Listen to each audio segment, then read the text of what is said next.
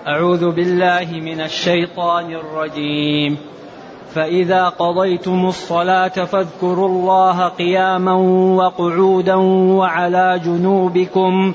فإذا اطمأننتم فأقيموا الصلاة.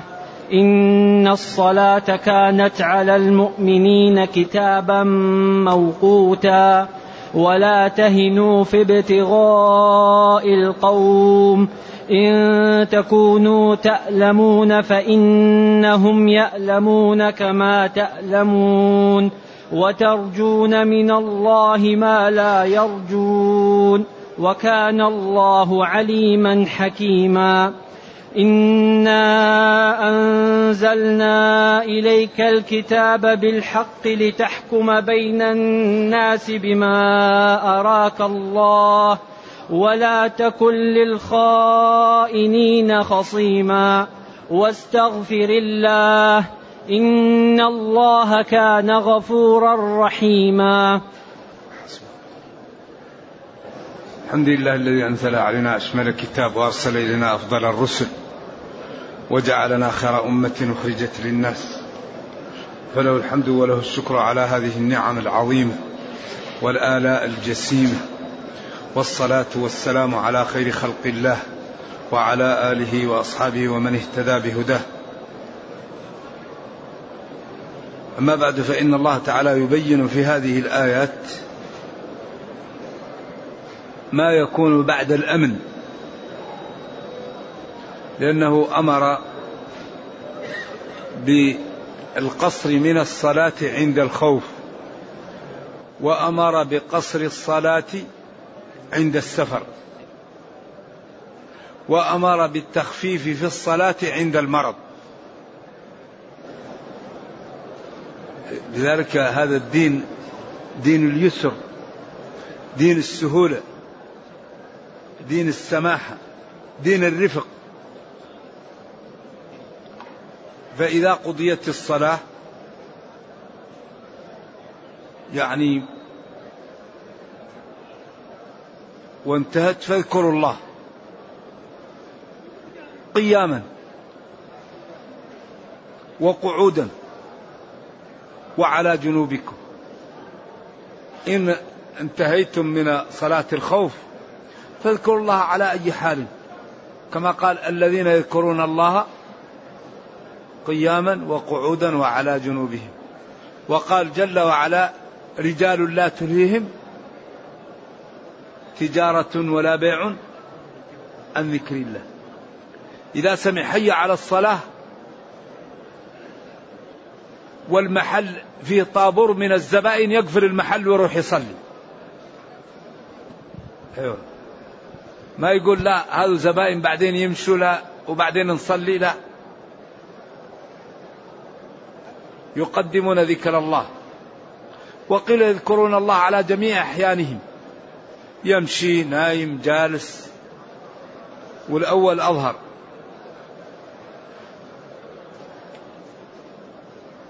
فاذكروا الله قياما إن كنتم قادرين وقعودا إن كنتم عاجزين أو على جنوبكم إن كنتم أكثر عجزا. فإذا اطمأننتم فأقيموا الصلاة. وهذا القرآن سبحان الله فيه نوع من كثرة المعاني. والإعجاز فإذا اطمأننتم وأمنتم من الخوف فلا تنقصوا الصلاة. لأن صلاة الخوف مرة صلوها ركعة واحدة. إذا قصر في العدد. ومرة يصلوها يمشون. نقص في الصفة. ومرة يصلوها ركبان. والفريضة لا تصلى على الراحلة. كان يصلي فإذا جاءت الفريضة نزل وصلى في الأرض. لكن صلاة الخوف لا. فرجالا أو ركبانا. فإذا أمنتم فاذكروا الله كما علمكم ما لم تكونوا تعلمون. إذا هنا يقول فإذا قضيتم الصلاة وأتممتموها فاذكروا الله على جميع أحيانكم. أو قيل فإذا قضيتم الصلاة وأديتموها فاذكروا الله في تلك الصلاة على الحالة التي أنتم عليها. إن كنتم قادرين على الوقوف فقوموا وإن كنتم لم تقدروا فاجلسوا وإن لم تستطيعوا فعلى جنبك أو على ظهرك. المهم أن الصلاة لا تسقط إلا عن من فقد العقل. ولذلك كثير من المسلمين إذا مرض وكان في المستشفى يترك الصلاة استنادا على أنه لا يستطيع أن يتوضأ ولا يجد ترابا يتيمم بها فهذا أمر عجيب. هل من في المستشفى لا يأكل؟ إذا كان واحد مريض في المستشفى لا يأكل لأنه مريض؟ طيب الصلاة أهم من الأكل ومن الشرب ومن النوم. إذا ينبغي للمسلم أن يهتم بصلاته ويهتم بدينه فإن جهل صلاة المريض يسأل. الله يقول فاسألوا أهل الذكر إن كنتم لا تعلمون. أما يترك المسلم الصلاة استنادا على أنه فيه نجاسة أو أنه لا يستطيع أن يتوضأ أو أنه لا يستطيع أن يصل محل النجاسة. صلي بالحالة التي أنت بها.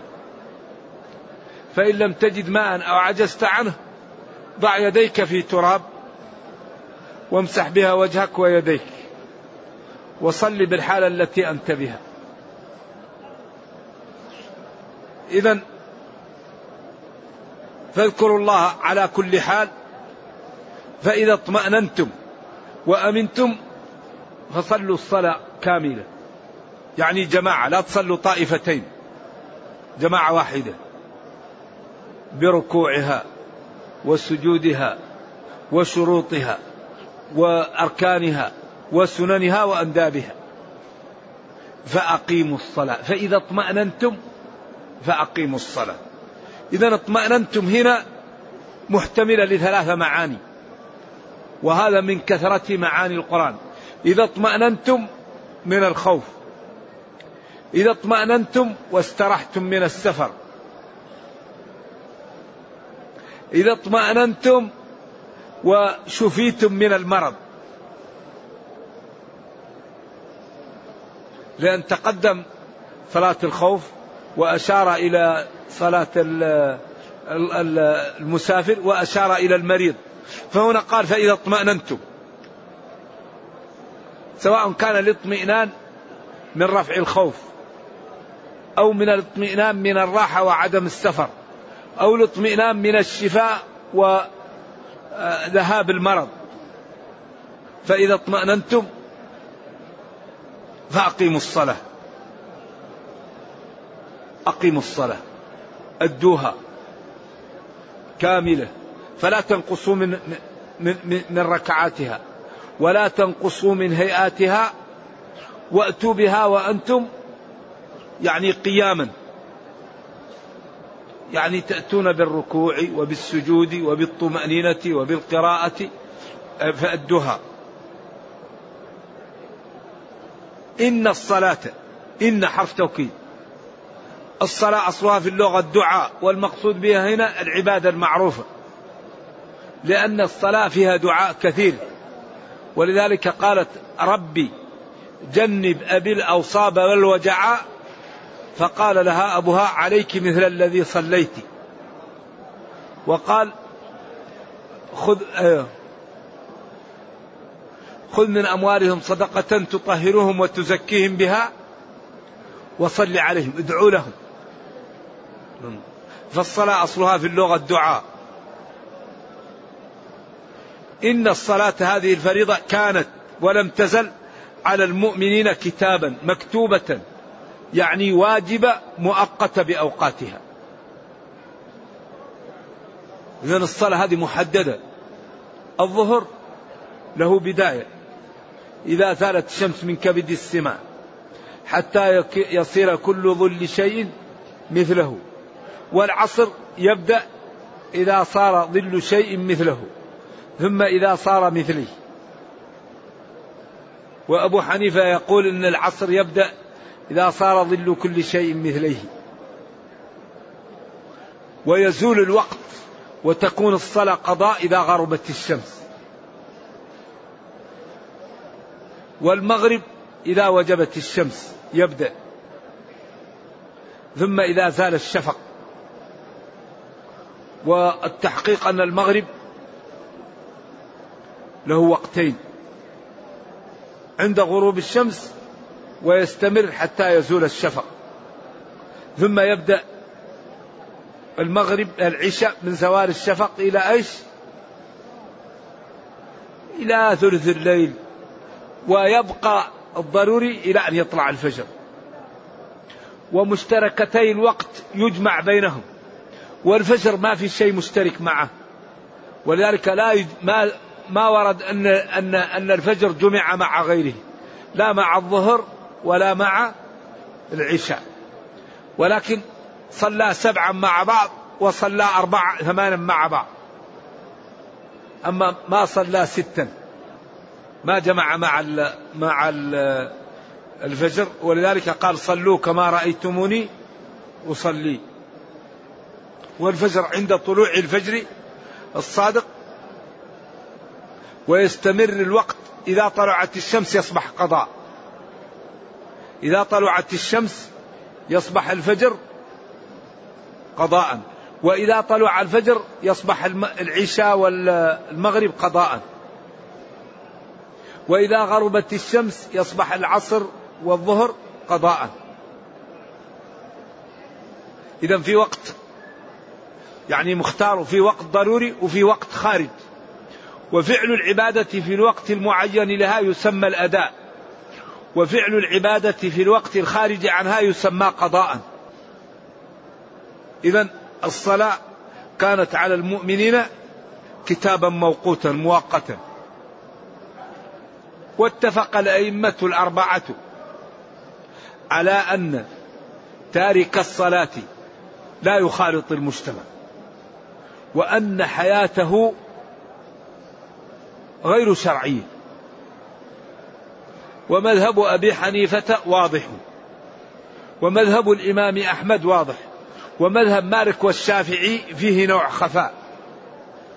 لأن أبا حنيفة يقول تارك الصلاة يسجن ويضرب. لأن النبي صلى الله عليه وسلم يقول لا يحل دم امرئ مسلم إلا بإحدى ثلاث. زنا بعد إحصان وكفر بعد إيمان وقتل النفس المعصومة بغير حق. عمدا. هذا الذي تحل به دماء المسلم دماء المسلمين. وتارك الصلاة عند أبي حنيفة ليس من الثلاثة. إذا يسجن ويضرب حتى يصلي أو يموت. إذا هذا واضح. الإمام أحمد رضي الله عنه في الرواية التي عليها الفتوى عند جلة من العلماء وبالأخص في الوقت الحاضر يقولون إن ترك الصلاة تهاونا وتكاسلا كفر بالله تعالى. ويقولون ليس بين العبد أو الشرك إلا ترك الصلاة. من ترك الصلاة فقد كفر. من ترك الصلاة فهو مع فرعون وهامان وقارون وأبي بن خلف. ومن المعروف عند المتوسعين في اللغة أن المجازات لا تؤكد.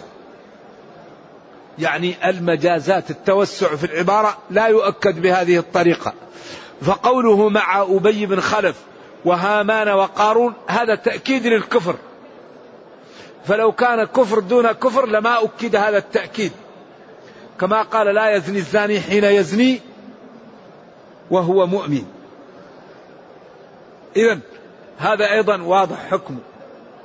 لأنه من بدل دينه فاقتلوه.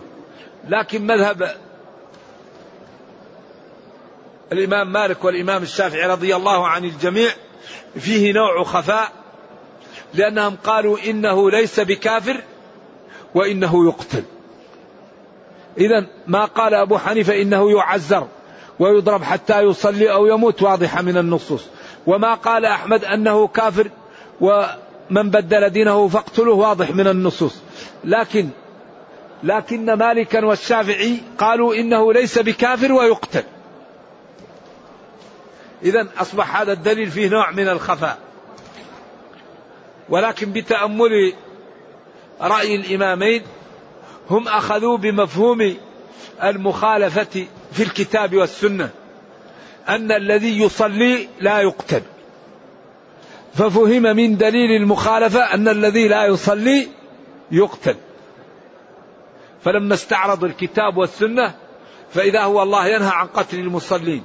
فيفهم من دليل الخطاب أو من المفهوم أن الذي لا يصلي يقتل. لذلك قال فإن تابوا وأقاموا الصلاة وآتوا الزكاة فخلوا سبيلهم. ما أقاموا الصلاة. وقال لخالد لما أراد أن يقتل الرجل قال إنه يصلي. قال يصلي ولا صلاة له. قال نهاني ربي عن قتل المصلين. طبعا والنصوص العامة يعني مذهب مالك والشافعي ومذهب أبي حنيفة أن تارك الصلاة تكاسلا ليس بكافر. ومن أقوى الأدلة على ذلك خمس صلوات كتبهن الله في اليوم والليلة. من حافظ عليها كان له عهد عند الله أن يدخله الجنة. ومن لم يحافظ عليها فليس له عهد عند الله إن شاء عذبه وإن شاء أدخله الجنة. لكن القائلين قالوا هذا لم يتركها بالكلية لكن ما حافظ عليها أما الذي يترك غير مثل ما يحافظ ففي فرق بين من يحافظ ويأتي بها ومن لم يحافظ وهو صلاها مرة وتركها مرة.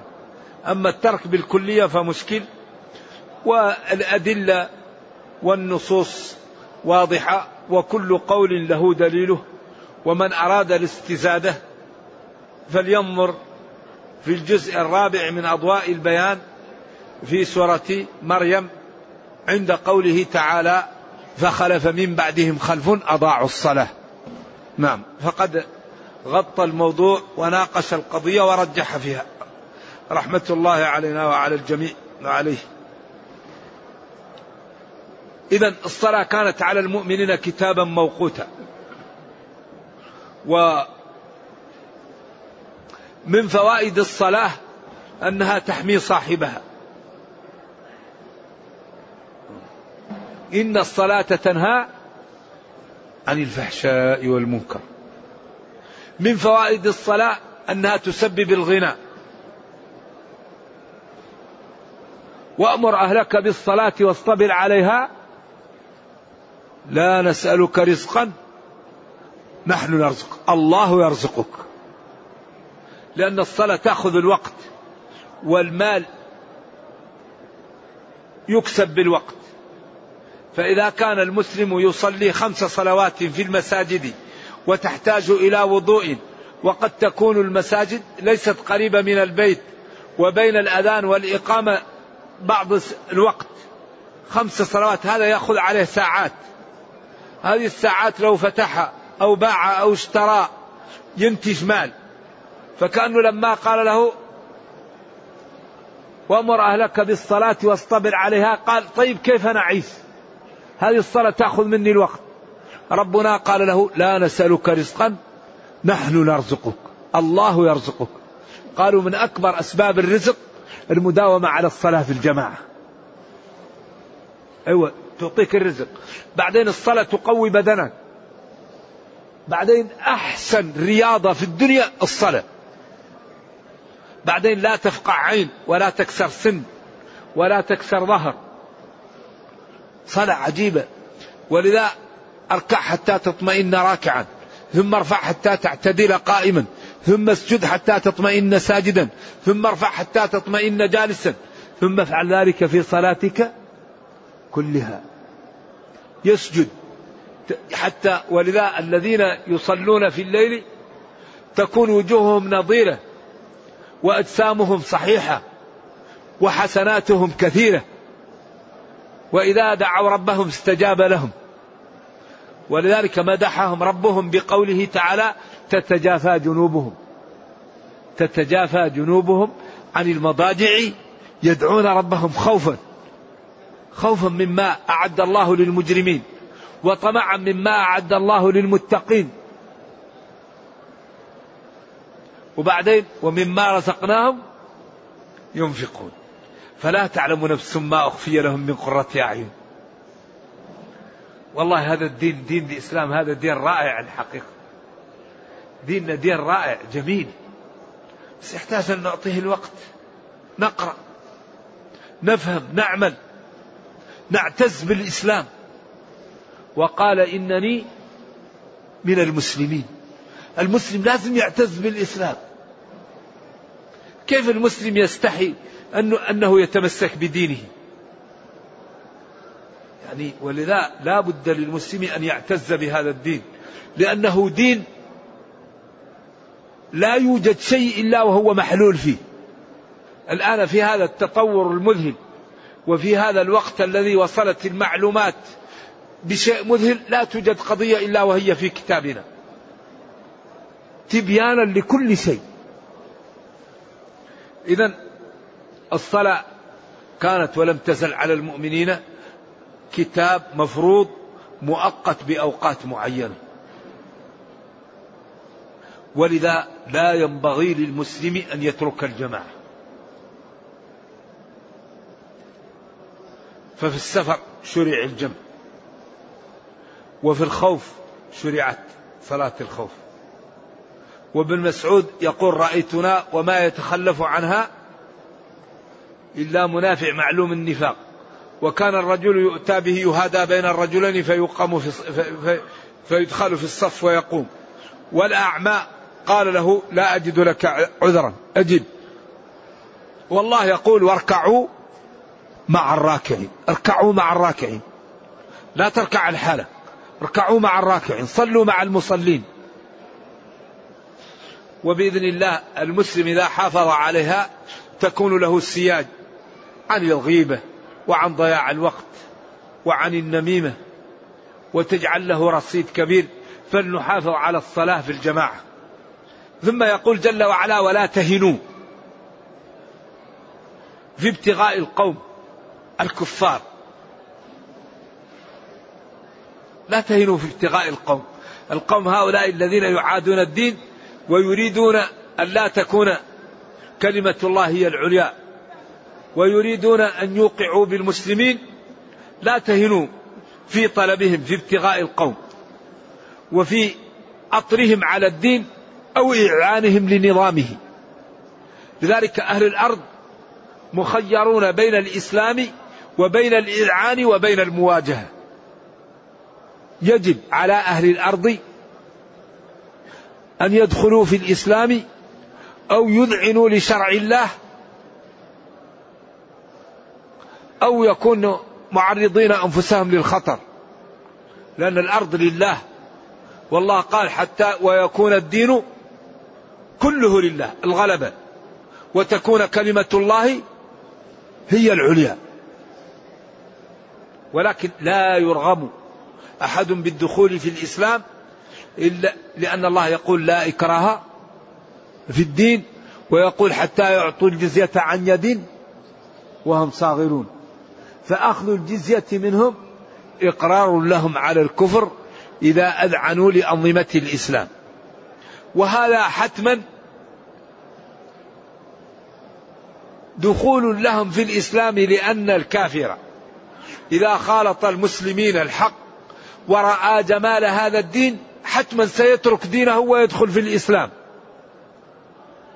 ولذا آه، البلاد التي فتحت تدخل في الإسلام بسرعة. إذا رأوا أخلاق المسلمين وصدقهم ونزاتهم وعدلهم وعبادتهم وتواضعهم ومحبتهم للخير رأوا ذلك دخلوا في الإسلام. إذا ولا تهنوا. الهوان هو الضعف والشيء الهين الضعيف الذي لا يبال به والذي يهن يسهل الهوان عليه. من يهن؟ يسهل الهوان عليه. ما ما ما بجرح بميت إيش؟ إلام. ولذلك من المؤسف أن تكون الأمة المسلمة لا تهن على أنفسها. هذه مشكلة. نعم. آه، يعني الكفار يضحون لنيل السبق الدنيوي. الكفار. اليهود والنصارى وغيرهم من من أهل الكفر يضحون ويبذلون الغالي والنفيس لأن يكونوا لهم العلو ولهم الريادة ولهم السبق ولهم المكانة والأمة المسلمة أعراضها دينها أنفسها أموالها مهددة بالخطر ولا تضحي.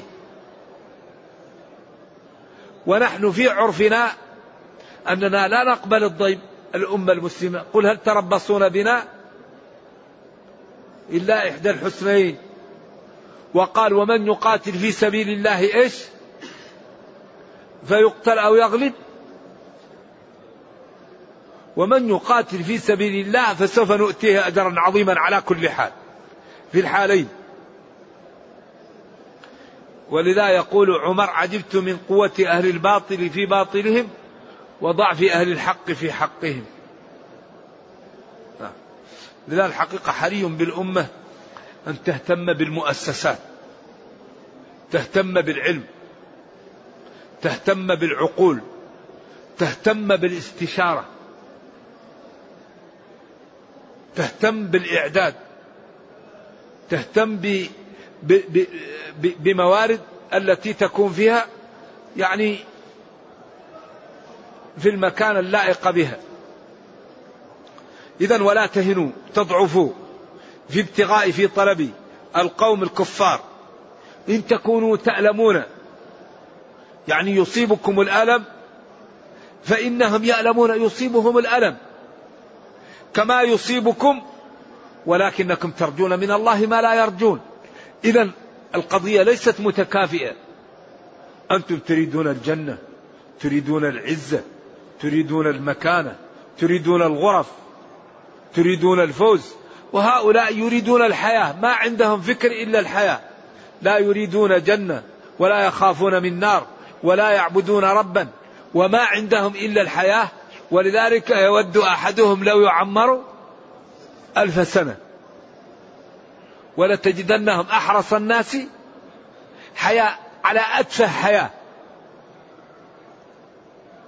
أما الإسلام لا يرضى هذا.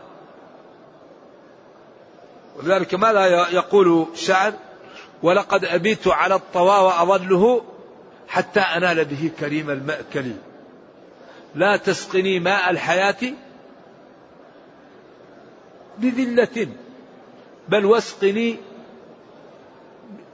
بالعز كأس الحنظل المسلم همته عالية. المسلم لا يرضى الضيم. يعني ولذا أنا أتعجب من, من ضعف المسلمين وقوة لما لا السبب طبعا وكررناه هو ماذا؟ لأن الأمة لم تقم بالأسباب. والدنيا يحكمها قانون المعاوضة. أوفوا بعهدي أوفي بعهدكم. إن الله اشترى. أوفوا بعهدي أوفي بعهدكم.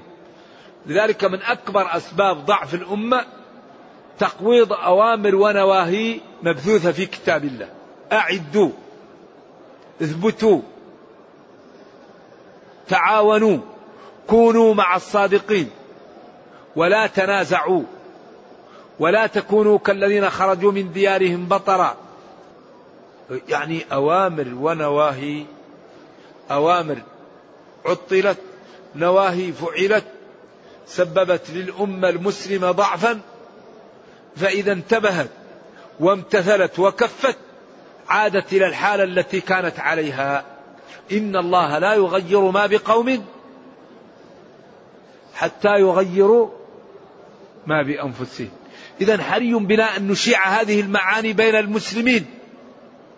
ونجعل لها الندوات والمحاضرات واللقاءات حتى تكون الصورة واضحة في أذهان المسلمين ليعودوا إلى المكان اللائق بهم. كنتم خير أمة. كنتم خير أمة أخرجت للناس. تأمرون بالمعروف وتنهون عن المنكر وتؤمنون بالله. لا يضركم من ضل إذا اهتديتم. والله لتأمرن بالمعروف ولتنهون عن المنكر أو ليخالفن الله بين قلوبكم ثم يلعنكم كما لعنهم. لعن الذين كفروا من بني إسرائيل على لسان داود وعيسى بن مريم. ذلك بما عصوا وكانوا يعتدون. كانوا لا يتناهون عن منكر فعلوه. لبئس ما كانوا يفعلون. إذا ولا تضعفوا في طلب هؤلاء القوم إن يكن يصبكم ألم فإن الألم الذي يصيبهم كما يصيبكم ولكنكم ترجون من الله ما لا يرجون. ترجون الشهادة ترجون العزة ترجون الرفعة ترجون أن تكون أعمال الناس في صحائفكم. تريدون أن تنقذوا الناس من الكفر ومن الضلال. وكان الله عليما بنياتكم حكيما في تشريعه. فبادروا بالتنفيذ وبالعمل. ثم قال جل وعلا لنبيه إنا أي الله إنا الله. لأن النون للجماعة والمعظم نفسه والله يعظم نفسه. أنزل أنزلنا أي أنزل الله. إليك يا محمد الكتاب القرآن متلبسا ومصاحبا للحق لكي تحكم بين الناس بما أراك الله. إذا يا نبي أنزلت إليك هذا الكتاب لتحكم بين الناس بما أنزلته إليك وبما فهمته مما أنزلته إليك ووضحته لك. ولا تكن للخائنين جمع خائن والخائن هو الغاش سواء بالسرقة أو بالكذب أو بالتزوير أو بغيره خصيما أي مخاصما ومجادلا عنهم. وذلك أن جماعة من أهل المدينة من بني أبيرق جاءوا لمشربة الأنصاري وكان فيها يعني طعامه وسلاحه ونقبوها في الليل وأخذوه وذهبوا به. ثم أودعوه عند يهودي أو في مكان ثم تبعه ابن أخي الرجل هذا فلما وجده ورأى أثر الدقيق كانت تسيل الكيس الذي فيه الدقيق حتى دخل وقالوا بني أبيرق أوقدوا نارا البارحة لأن الناس الظاهر كانت عندها قلة في الطعام.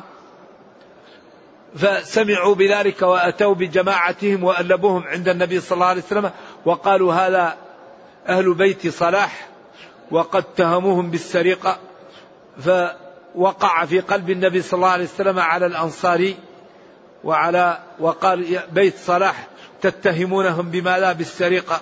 فنزلت الآية. نعم. إنا أنزلنا إليك يا نبي الكتاب لتحكم بين الناس بالحق. وتوضح ولا تكن للخائنين خصيما. بني أبيرق هم خانوا. ولا تكن خصيم عنهم لأنهم سرقوا مال الرجل. ودسوه ووضعوا الأمر على آخر على يهودي آخر. لا يصلح لا.